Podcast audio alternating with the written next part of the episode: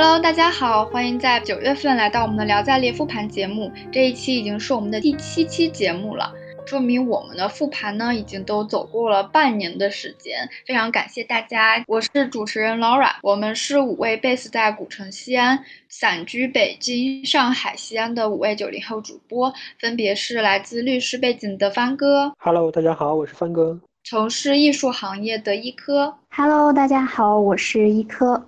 还有我们的程序员 ZZ，嗨，大家好，我是 ZZ。地产商业背景的一家，欢迎一家。嗨，朋友们，我是一家。今天我们又是在一个深夜的晚上聊起了舒适圈，是因为我们发现方哥最近换了头像。凡哥，你这个头像是在哪里拍的？这个头像的背景是贡嘎雪山，是在四川康定。八月初的时候，我跟学校登山队一起去爬四川的纳马峰。爬山的时候，我们路过那里，拍下了这自己也比较喜欢的头像。凡哥，你们爬雪山，它的海拔大概是多高呀？海拔是五五八八米，算是初级技术型雪山里面是海拔相对还比较低的。我想问一下方哥，你们去爬这雪山之前都做了哪些准备工作？呃，一个普通人应该不能随随便便就去挑战这种高难度的 体力运动吧？嗯，我们是在四月初的时候成立了预备队，经过一个月的体能训练，比如说每周一三五是跑步。跑完步之后，晚上还有力量训练。经过一个月训练之后，各项考核成绩在前面的大概十来个同学会选入登山队，进行了三个月的训练，训练程度逐渐加强。每周一、三、五的话，开始是七八公里，到最后一周的时候就已经是十五公里了。力量训练大概做每周会有不同肌群的侧重训练，是半个小时到四十五分钟的样子，强度挺大的，也挺费时间的。主要是把体能和力量提上去。每周末我们还会有培训，包括技术培训，包括队医培训，这些急救知识呀或什么的培训，还有那些技术装备如何使用，准备了有小半年的时间才去爬这座山的。帆哥，你觉得你是挑战自己能力边界角色吗？嗯，去到那里之后才会发现，每次都是面对新挑战，比我想象的要困难很多。而且的确是由于自己遭遇了一些情况，比如说第一天就滚下山，差点摔进河里；第三四天的时候有严重的高原反应，一度以为自己下不来。总的来说，这应该是我二十多年来最有挑战性的一项活动了。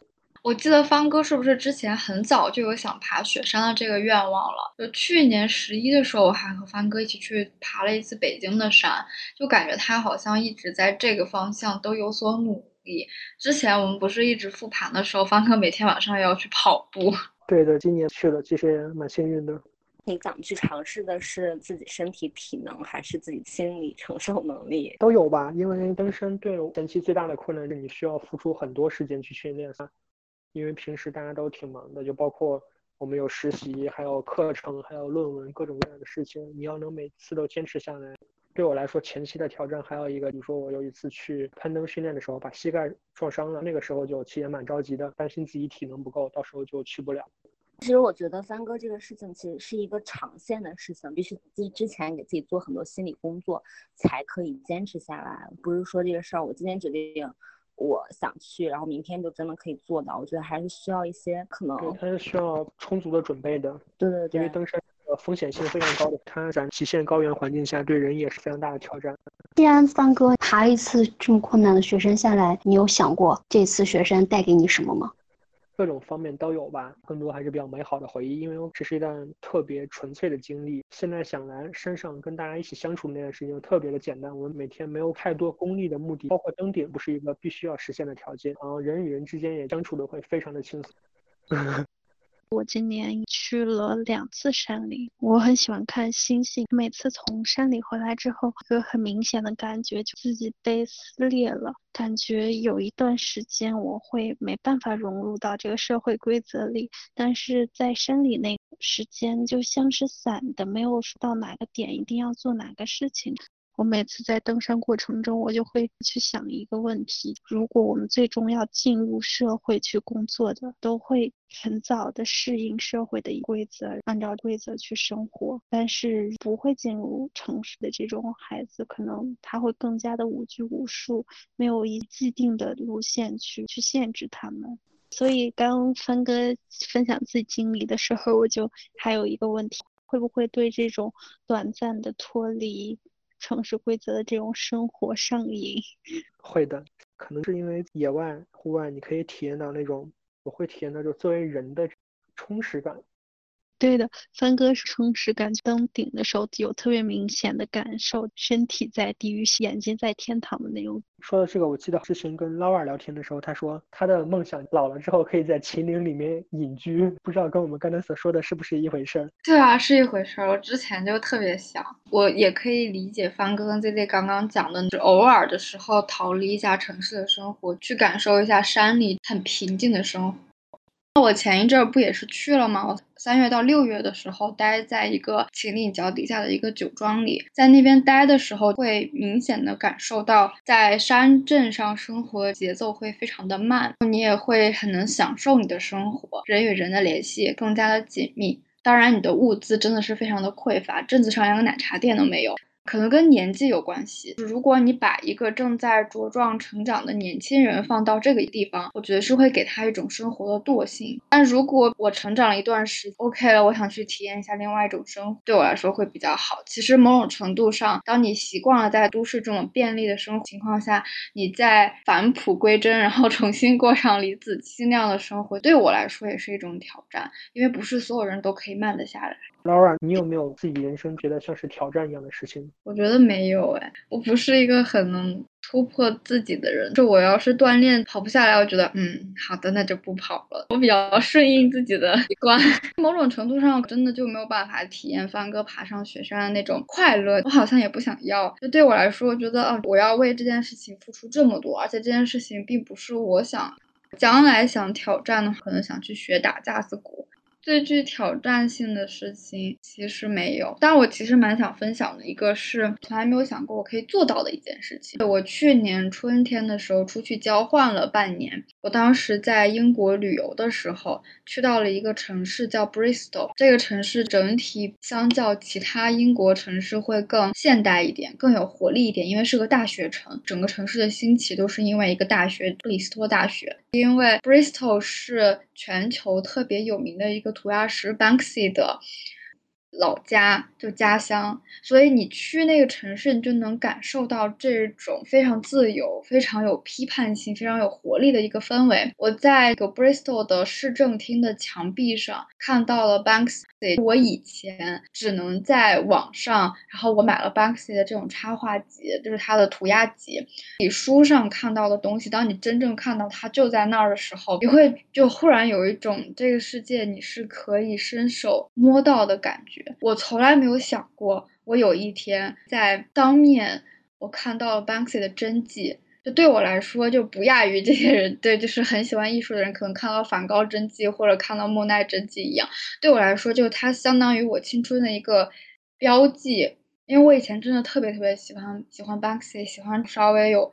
批判性喜欢稍微有冒险精神的一点，因为涂鸦起源于街头，之前涂鸦其实都是违法的，所以他们都是半夜蒙着面跑出去画，画完之后可能还要被警察抓，然后再跑回去。而且 Banksy 的作品很多都会含有很强的讽刺意味、批判意味在里面，我就会觉得说这个世界其实是你可以去触得的，有很多东西你没有想过，但是你。可能偶然有一天你就会碰到，感觉非常的好，就是世界一下子在我面前打开了。有时间可能还是要多出去走一走。劳尔刚说那种看艺术作品的感觉就很激动，我也在思考对自己来说有挑战的事情，想了很久，有没有具体到一件事儿上是没有，任何一件事情都是规划呀，步一步去完成它。对我来说比较挑战的事情，我没有随波逐流，按照我的专业方向带给我的影响找了一份工作，比如说教师的工作，我反而打破了我的舒适圈，是不停的去学习、充实、去尝试，试图给自己。最理想的工作去接近，对我来说比较有挑战。我在心里是一直在给自己做建设。人做一个对自己来说没有那么容易的事情的时候，他会害怕。在克服我就挑战了我。一科说这个我挺有共鸣的，呃，一切挑战都在挑战人类的恐惧。分享我两个例子吧，我是一个其实还蛮喜欢安全感的，有一些感情支持。研一之后自己一个人去规划我生活，广西阳朔大概待了有十天左右，然后就是应该叫民宿吧，做义工对我来说是一个挑战，想看看我自己一个人能不能独自安排自己的行程，安排自己的生活这样。包括我现在，我我还蛮想去另外一个城市，想挑战我。内心的恐惧，看我自己能不能够一个人生活。我觉得这对我来说是挑战。我有时候会很悲观，就我觉得我现在经历的很多事情，别人都会经历，很多感受也都是别人重复的感受。我觉得我不会成为一个那种改变世界的人，所以对这个世界也没有什么巨大的影响。所以我对未来生活说真的没有特别大的期待。你们的期待在于哪儿？哇，我觉得人生每一天都充满期待。虽然我觉得人的生活。大部分都是无聊的，你就比如说为什么去爬山？因为我觉得生活太无聊、太琐碎了，不管是工作、实习还是学习啊，各种生命需要一些不同的东西。但对于我来说，至少我是总是怀有一个对不远的未来的一个美好期待。就比如说前段时间我们要约饭，这对我来说这是一个期待，大家很开心，真的 好可爱啊。然后比如说就是我要去爬山，这就是我那个阶段的一个期待。靠着这种期待去保持对生活的热情，没有期待的话，这个生活就太无趣了。我觉得他就失去了人活着的意义，就是如果你每天只是为了这种琐碎的工作去活的话，那你确实就是挺，哎，就觉得挺不像个人的。妈呀，我是那我是那种比较无欲无求的人，你知道吗？就是不像 Z Z 一样，可能成天想着要暴富，然后我也不像一科一样有那么强的购物欲。就可能啥时候成了购物欲了？一强，你解释一下。上上期自己反思的嘛，不是吗？对呀，对呀，我都忘了。然后我觉得我比较无欲无求，也没有说一定要达到什么样。我可能现在支持支持我去工作去生活最大的一个点，就在于我希望发掘自己更多的潜力吧，就是想看看自己到底能成为一个什么样的人。就这这一点吧，没有什么，没有什么别的物质上的需求，不是为了什么，大概就是这个意思。我和三哥有点 像，就我也是充满期待的，对以后，但我充满期待，就像之前家说，我对于三十五的总结，可能是因为我有信心去达到我想要的目标，所以。我期待我以后到那个年龄段，我实现那个目标之后，带给我巨大的成就感，那个快乐可能是是我期待的，会让我对于以后的生活有自信，是乐观的一个状态。对对，所以你这个目标感是金钱带给你的成就感吗？不是，金钱也不太带到目标达成的那个成就感。那是职位吗？能力或者说挑战自己，是自己设定的目标实现。说的更像是成就吧，就比如说你做成一件什么事情。对，就我有一种感觉，就我给我设定目标，我觉得我能达到。职场上，我给自己设定，哎，我要达到一个什么样目标，我努力，我能够达到。但我觉得，哎，想一想也没什么意思。其实我刚想问 Z Z 的也是这个问题。当你那个目标达成后呢，你会有一个新的目标？我应该会有新的目标，职业发展相关的吗？我觉得人类。终其一生追求其实还是内心的幸福和安全感。很多人更多的会是更好的支持自己的家人，会更好的关爱自己的家庭，就让自己的家庭发展的更好。你们核心在哪儿？我觉得我的核心好像在我自己需求，就是你想验证一下自己行不行，对吗？对，我不好说我到。那个阶段，我我我的那个需求是什么？因为我可能到那个阶段，我才能知道有没有满足我某些方面的。我觉得我可能是过于盲目自信了，我就觉得自己可能是定一个目标，我能达到。我觉得不应该只想着工作上的事情吧，我更多的是一种生活的可能性，没有说成长啊，或者是。目标啊，工作一定要做到什么程度，就是一种单纯的可能性。你只要活着，你就有可能性。啊，我插一句啊，看到网上一些人，然后他们可能很，哎，就就有一点成功嘛，然后他们就会说做，呃，五星级的那种头等舱呀，然后什么，就就是物质条件很好，大概就这种意思。我觉得这种东西对我们对我来说没有吸引力，我不知道自己奋斗的意义在于哪儿。对我也没有吸引力，是吧？就是去看更大的世界，我觉得我现阶段也可以去完成呀。然后我就不知道未来自己几十年，然后应该重心在哪里，什么支持我继续下去。你说到这个，我突然想到，对这个问题或许有答案。高二我会去想自己的我的兴趣在哪里，我想过一种怎么样的人生。发现我对这个世界和自己特别的好奇，我对于人性这个话题非常的好奇，然后我对于这个世界是怎样运转的非常好奇，我对于这个世界不同的地方非常好奇。可能就这种好奇心，它作为支撑我的一个动力。我本科学化学的时候，可能是出于对物质结构的好奇，我想了解，你说这个反应它是怎么发生的？为什么这两个东西放在一起就会产生另外一种东西？学法律了，这个时候我可能更加好奇的是，这个世界的运转规则是什么？有人为构建出的这种制度，它的是如何运转的？或者更进一步的，法律更多的是事关人性，人性到底是什么样的？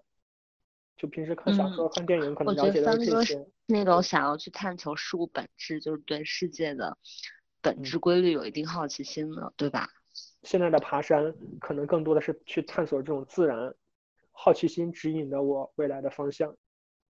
嗯，我是觉得我可能缺一个人生的使命，我还没有找到。我是特别希望自己能够有那种特别强烈的使命感，我在这为这个世界做出点什么贡献，奉献点什么价值。然后我现在可能还没找到，我努力吧，我找到了再说。未来会找到的。我也没有什么使命感，但是我我是一个非常随遇而安的人，不管处在什么环境下，我都能找到乐子。我觉得我更多的。可能性吧，各种各样不同的可能性，我可以成为 A，可以成为 B，也可以成为 C，这对我来说都是一种非常新奇的体验。我觉得就是就很好啊，尝试去做不一样的事情，把自己想学的东西都学了，自己想做的事情都做了，这一辈子差不多也就够做这么点事情。我很喜欢 Laura 的观点。体验最大化嘛，对生活、对工作，然后对自己，嗯，尽可能多的去探索。我一直是这样想的，不管是体验生活中新鲜的事物，都是。嗯，一家还在几个月之前，你非常享受工作上带给你的成就感，就是我完成这件事儿，我觉得很兴奋，很有动力。我记得你之前这个状态，感觉现在你完全。就好像因为工作以后就对生活没有什么期待，但是你的工作其实没有没有，其实我一直一直是这样的，我是一个很理性，然后有一丢丢悲观的人，我一直是这样，然后我就觉得所有事情的我都看待的非常理性。其实我蛮想跟 Z Z 聊一下的，就是嗯，进入职场当中，你刚刚也说了你自己。自己可能一直是一个比较嗯平顺，然后没有什么波澜的生活，但是你会不会有什么害怕，就觉得自己如果不追求什么挑战变化，容易被淘汰呀？会，因为大家会老说程序员到三十五岁以后面临失业，这种可能已经成我们行业的一种焦虑，我也会有这种焦虑了。我会去思考，我在到三十五岁应该是做什么？继续做开发，还是其他方向，还是稍微做技术全站？这我会有大概的一个规划，然后会请导师来帮我做一些规划，努力提升一下自己的技术。希望等我到三十五岁的时候，可以让自己减少比较多的焦虑。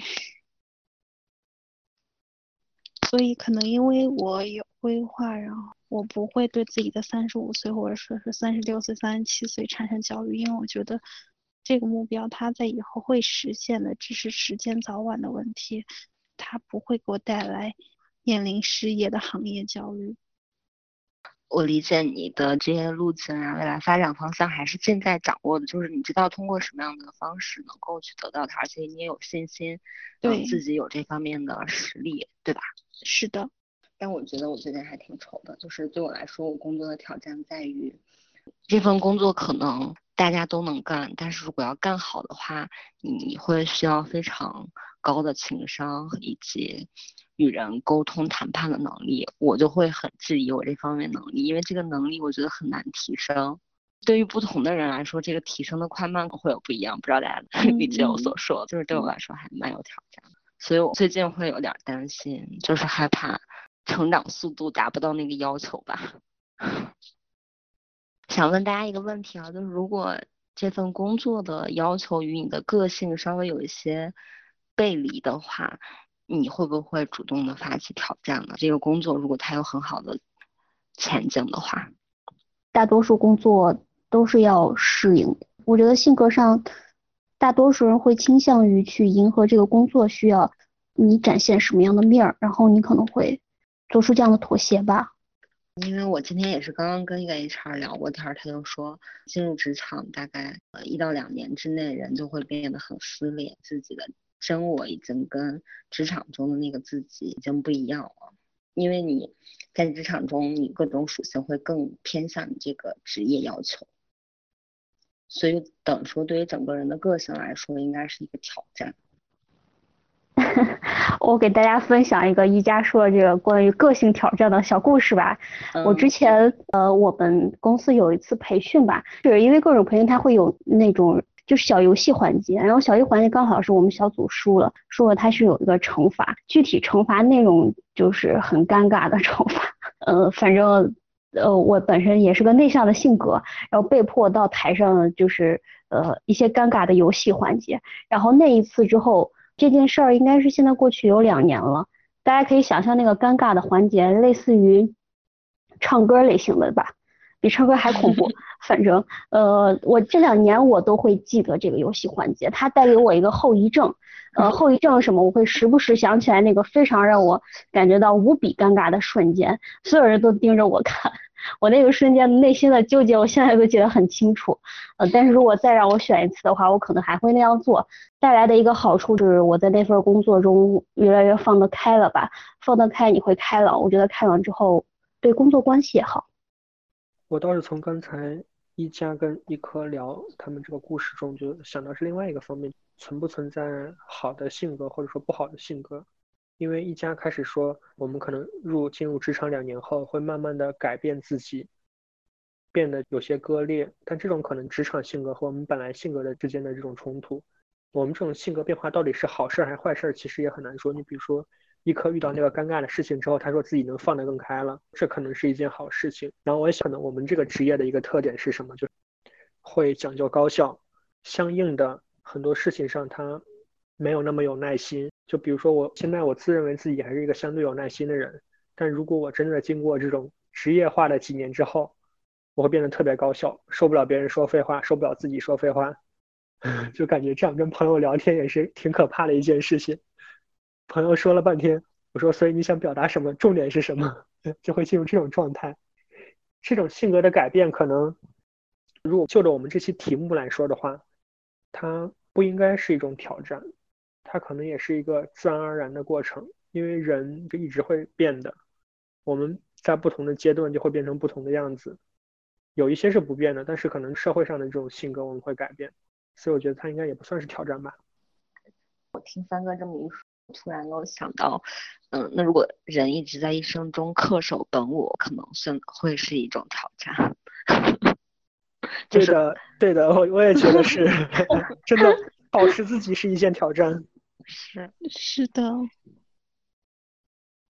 我是觉得是不是也可以从另外一个角度去看这所谓的被职场改变？因为我还听过很多，就是工作了以后说啊，我失去了自己，然后我没有初心，很多有比如中年危机典型的这种感觉。但是我们是不是可以从另外一个角度去想的话？成为一个成年人未必是一件坏事，你可能确实是需要很高效的跟别人沟通，然后去推荐一件事情，然后处理一些事情。你需要工作去拿工资来养你自己。当然，工作这件事情本身好或者坏，我没办法评价，因为每个人的工作都不一样，每个人看待的东西也不一样。但是工作确实只就工作而言，绝大多数的工作枯燥乏味，并且是重复的。你没有办法一定要从工作中找到意义，但是这些事情，比如说你可能要还房贷，要还车贷，你要你要结婚，你要对一个人、对一个家庭、对两个家庭负起责任，其实某种程度上就是挑战。它对人而言不是一个负担，不是我们长大了然后失去了某种小的时候无忧无虑的生活，而是说真的长大了，你在承担这些责任。这样看来，好像人生就是不断去迎接一个个挑战，即使我们是主动或是被动的，下一个阶段总是挑战。是呀。不是说你就一定要停留在某一个阶段才是好的，而是你要接受你长大了，你到了一个新的阶段，在这个新的阶段，你要接受的挑战就是你要成为一个成年人，你要会去跟别人怎么沟通，你要成为一个非常 professional 的人。我觉得其实未必是一件坏事，不一定是说只有以前那样的我才是真的我，而是。你在吸收更多的东西，成为一个更加复杂的人，就成为一家一个更有层次的人。除非你变坏，变坏不在考虑范围内。你学了太多这就投机取巧啊、投机倒把的事情不算，只是在某种程度上，你确实要比较压抑自己，成为一个对社会有用、对其他人有用的人。我觉得某种程度上是一种挑战，也是一种。是一个好的事情，是一个积极的事情。我我挺认同的，但其实我觉得这些变化对我来说还蛮难的。成为一个多层次的人，成为一个更专业的人，也许是可以达到，但对于我来说是有一些难度的。啊，我前段时间甚至很悲观的想，我觉得我人生到此就已经可以结束了，我不想再面对后面的后面的很多更加。不不好的事情了，我觉得未来的事情都太有挑战性了，都没有什么令我觉得很很兴奋、很幸福的事儿了。我觉得我现在就已经 OK 了。大家会觉得人生中还会有很多期待吗？是因为你买房了吗？啊，你们是因为买房，所以对，因为要买房，所以对生活还充满期待吗？没有，我不想买房。对，所以我很想问一下，大家现阶段对生活的期待在于什么呀？哇，我好喜欢这个问题，真的，真的，真的有一种感觉。包括我昨天看到一个推文，就是我现在已经三十岁了，我我就想这样死去。可是我觉得大多数人三十岁都才刚刚开始。如果说我的三十岁，我的二十岁到三十岁可以活得像乔布斯一样，我可以三十岁死。我一直是呆样的心态，我不觉得老去有什么好的。但是对于我们大多数人来说，三十岁才是刚刚开始，刚刚有了一些嗯职业上的起步，你刚刚开始对人生有了一些理解。后面虽然我觉得是挺，也不是说难吧。你成长到一个时间、一个阶段，你就会去带着过去的那些经历去经历未来的事情。你不会一定说变得更成熟，或者一定会变得更好，但是你一定是经历了这些事情之后，你就会变得有，就变得更复杂。我就觉得挺好的。我还蛮排斥这种复杂，可能会想到以后会变成一个很有心眼儿、很会来事儿的人，比如说后面要会跟。自己男朋友的父母呀什么的，就是建立很多关系，进入婚姻生活，面对每天的琐碎，就这些让我想起来，我都会觉得像潮水一般汹涌。啊，不是不是这种有层次，不是这种有层次，是指那种你经历的事情越多，然后它会在你身上积淀留下来这种时间的痕迹。智慧是吗？感觉你说的是智慧一样的。对，有一点类似智慧，但是跟智慧不完全一样。经历，就比如说你以前看到，我大概能理解你说的那种，甚至在一个人身上表现出的可能是一种气质一样的东西，就是你看到这个人就知道他，他经历过。就像你十岁的时候看隔壁邻居大哥哥那个高考，和你十八岁的时候高考。和你现在二十八岁回头去看自己十八岁高考那种感觉是不一样的。我觉得我就一直，我现在就一直觉得我待在十八岁挺好的。我我不是很想变老，就是可能变老也占这个想法的。天呐，所有的人 都想这样啊！你家不止你这样，所有人都永远想活在十八岁，这是最美好的青春。我可能呀我也是很悲观，但是觉得既然就。都没有什么，没什么意义，然后我们也没有办法去改变什么，那就做自己就玩就好了，就体验你自己。但我觉得未来对我来说更加排斥，不想再前进的，在于一是父母老去，然后二是进入更加复杂的关系当中。我会觉得我比较难接受，我可以理解，我也觉得很难以接受，感觉太重了，没有办法负担。可是这不是会经常安慰你？现在想起来都会很痛，然后我就不太想。对，但是我会接受。你说说这反正 anyway 都要发生，就你把自己缩起来，它也会发生；你去迎接它，它也会发生，就不如迎接它。这就是父母去这，然后可能这一点对我来说我非常难接受。如果它发生了之后，我都能想象到我有多痛苦，然后这这就会让我很排斥生活继续向前。可是没关系，你要想你也会死呀。想到很痛苦的事情，我会我会有一点畏惧，真的就是恐惧。当提到成年人这个词时，大家第一反应是对应我们父母那一辈，还是会想到自己？因为我现在还觉得，好像很多我们的同龄人并没有是，即使我们二十多了，快三十了 啊，没有快三十比较久，但是很多人似乎并没有把自己定位在一个成年人的位置上。尤其是当提到这个词的时候，好像第一时间想到的也不是我们自己。你们是怎么想的？我觉得我挺怂的，自己是那种没长大的孩子，所以我可能才会产生悲观的念头。没错，我也可能一直自己是小孩，就是觉得自己承受不来。你没有那种感觉吗？很多，嗯，很多未来想到可能要面对的事情，觉得自己承受不来。就比如说父母老去，然后进入婚姻，多线条的忙碌，然后我也能硬着头皮承受，但是我不是很想承受，很想再继续下去。克服这种恐惧对我来说是挑战，是来自于对未来生活中你能够想到的痛苦的恐惧，包括后面可能结了婚之后为鸡毛蒜皮的事情吵架。这个事儿还想开的，因为我觉得结婚是呃不能说正常吧，但离婚一定是正常的事情，所以。哎，我那天看到了一句话，他们说八零后呢已经成功让老一辈的人觉得离婚是一个非常正常的事情。嗯。那九零后要做的任务呢，就是让不婚成为一个正常的事情。对对，我刚就想说让不婚成为一件正常的事情。对。所以就这样看来，我们的这些困。惑并不是个例，包括一家他所说恐惧的那些东西，代表相当一部分人的想法。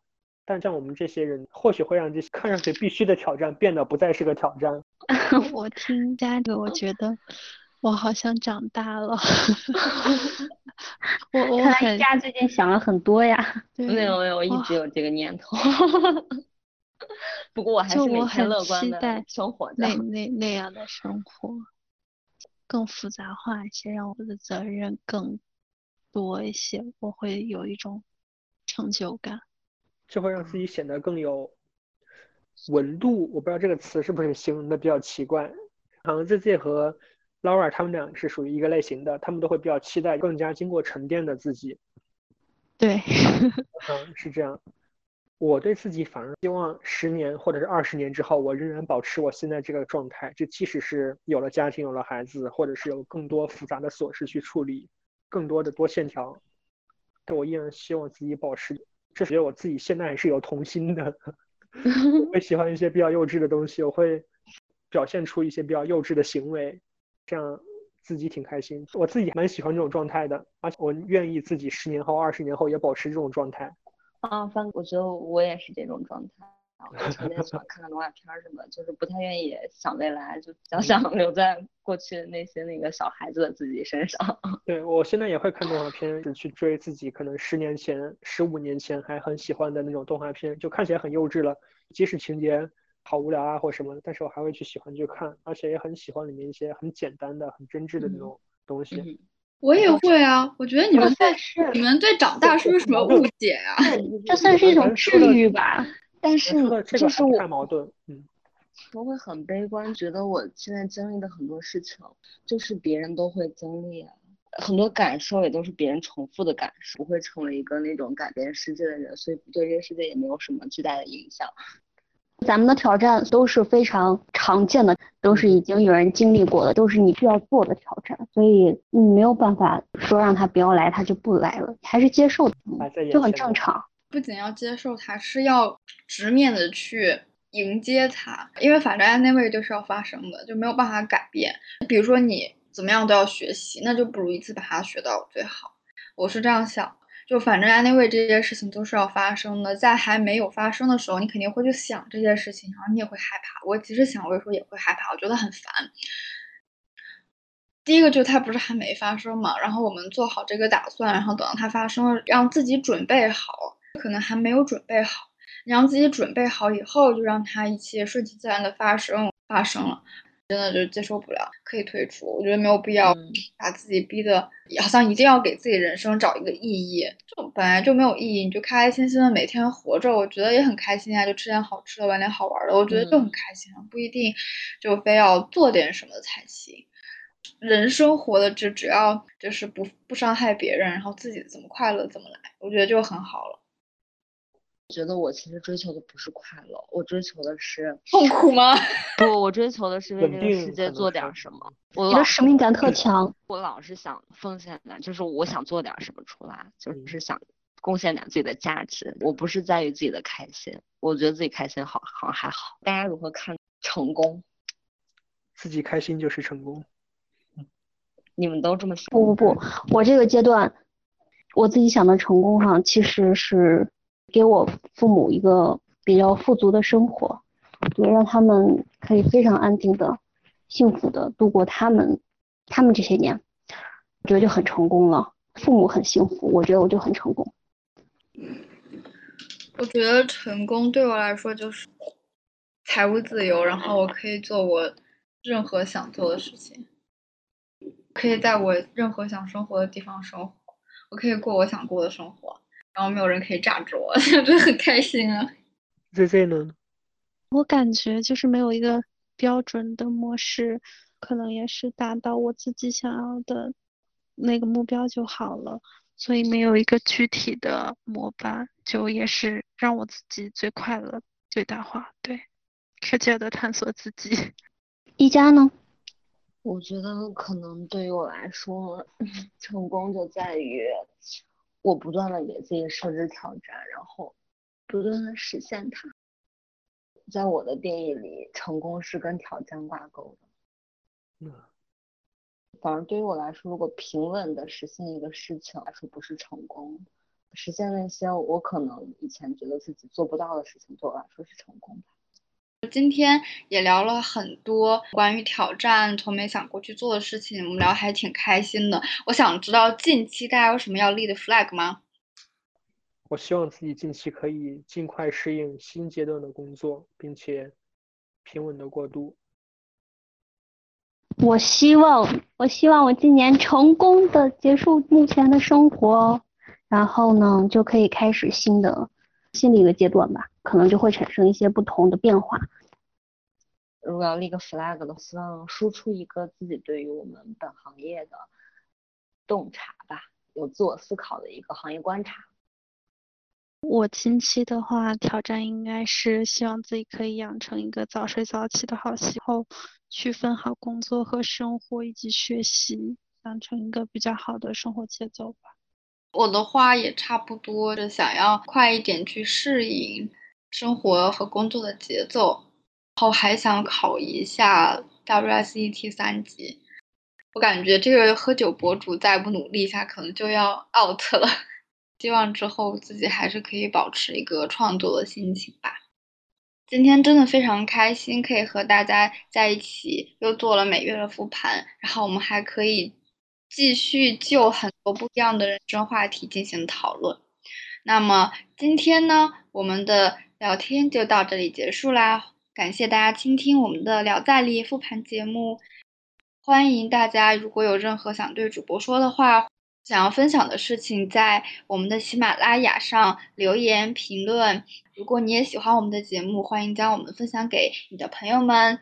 那么，朋友们晚安啦，晚安，大家晚安晚安，